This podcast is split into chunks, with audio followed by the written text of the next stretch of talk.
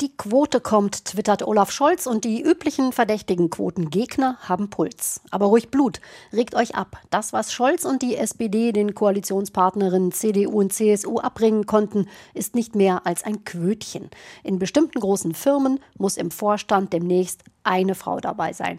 Eine. In Worten eine. Das ist nun wirklich keinerlei Aufregung wert. Zugegeben, es ist ein Paradigmenwechsel. Der Staat schreibt Unternehmen vor, dass sich in den Vorständen Frauen befinden müssen. Das gab es bisher nicht, nicht in Deutschland. So gesehen gut. Aber eine Quote ist das nicht, denn eine solche würde einen Anteil festschreiben, also dass 30 oder 40 oder am besten 50 Prozent aller Vorstandsmitglieder Frauen sein müssen. Dazu fehlt aber entweder Mut oder Wille oder schlicht die Erkenntnis, dass das notwendig ist. Was auch immer. Das eine ist so bitter wie das andere.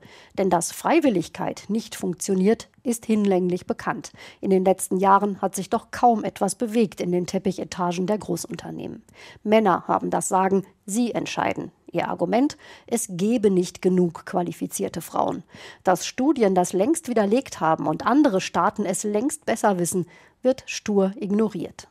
Ja, dieses Frauenquötchen wird etwas ändern, aber eben nicht viel. Frauen werden ein bisschen beteiligt, sie werden ein bisschen einbezogen, entscheiden werden sie nicht, weil eine allein gegen die männlichen Vorstände nichts ausrichten kann.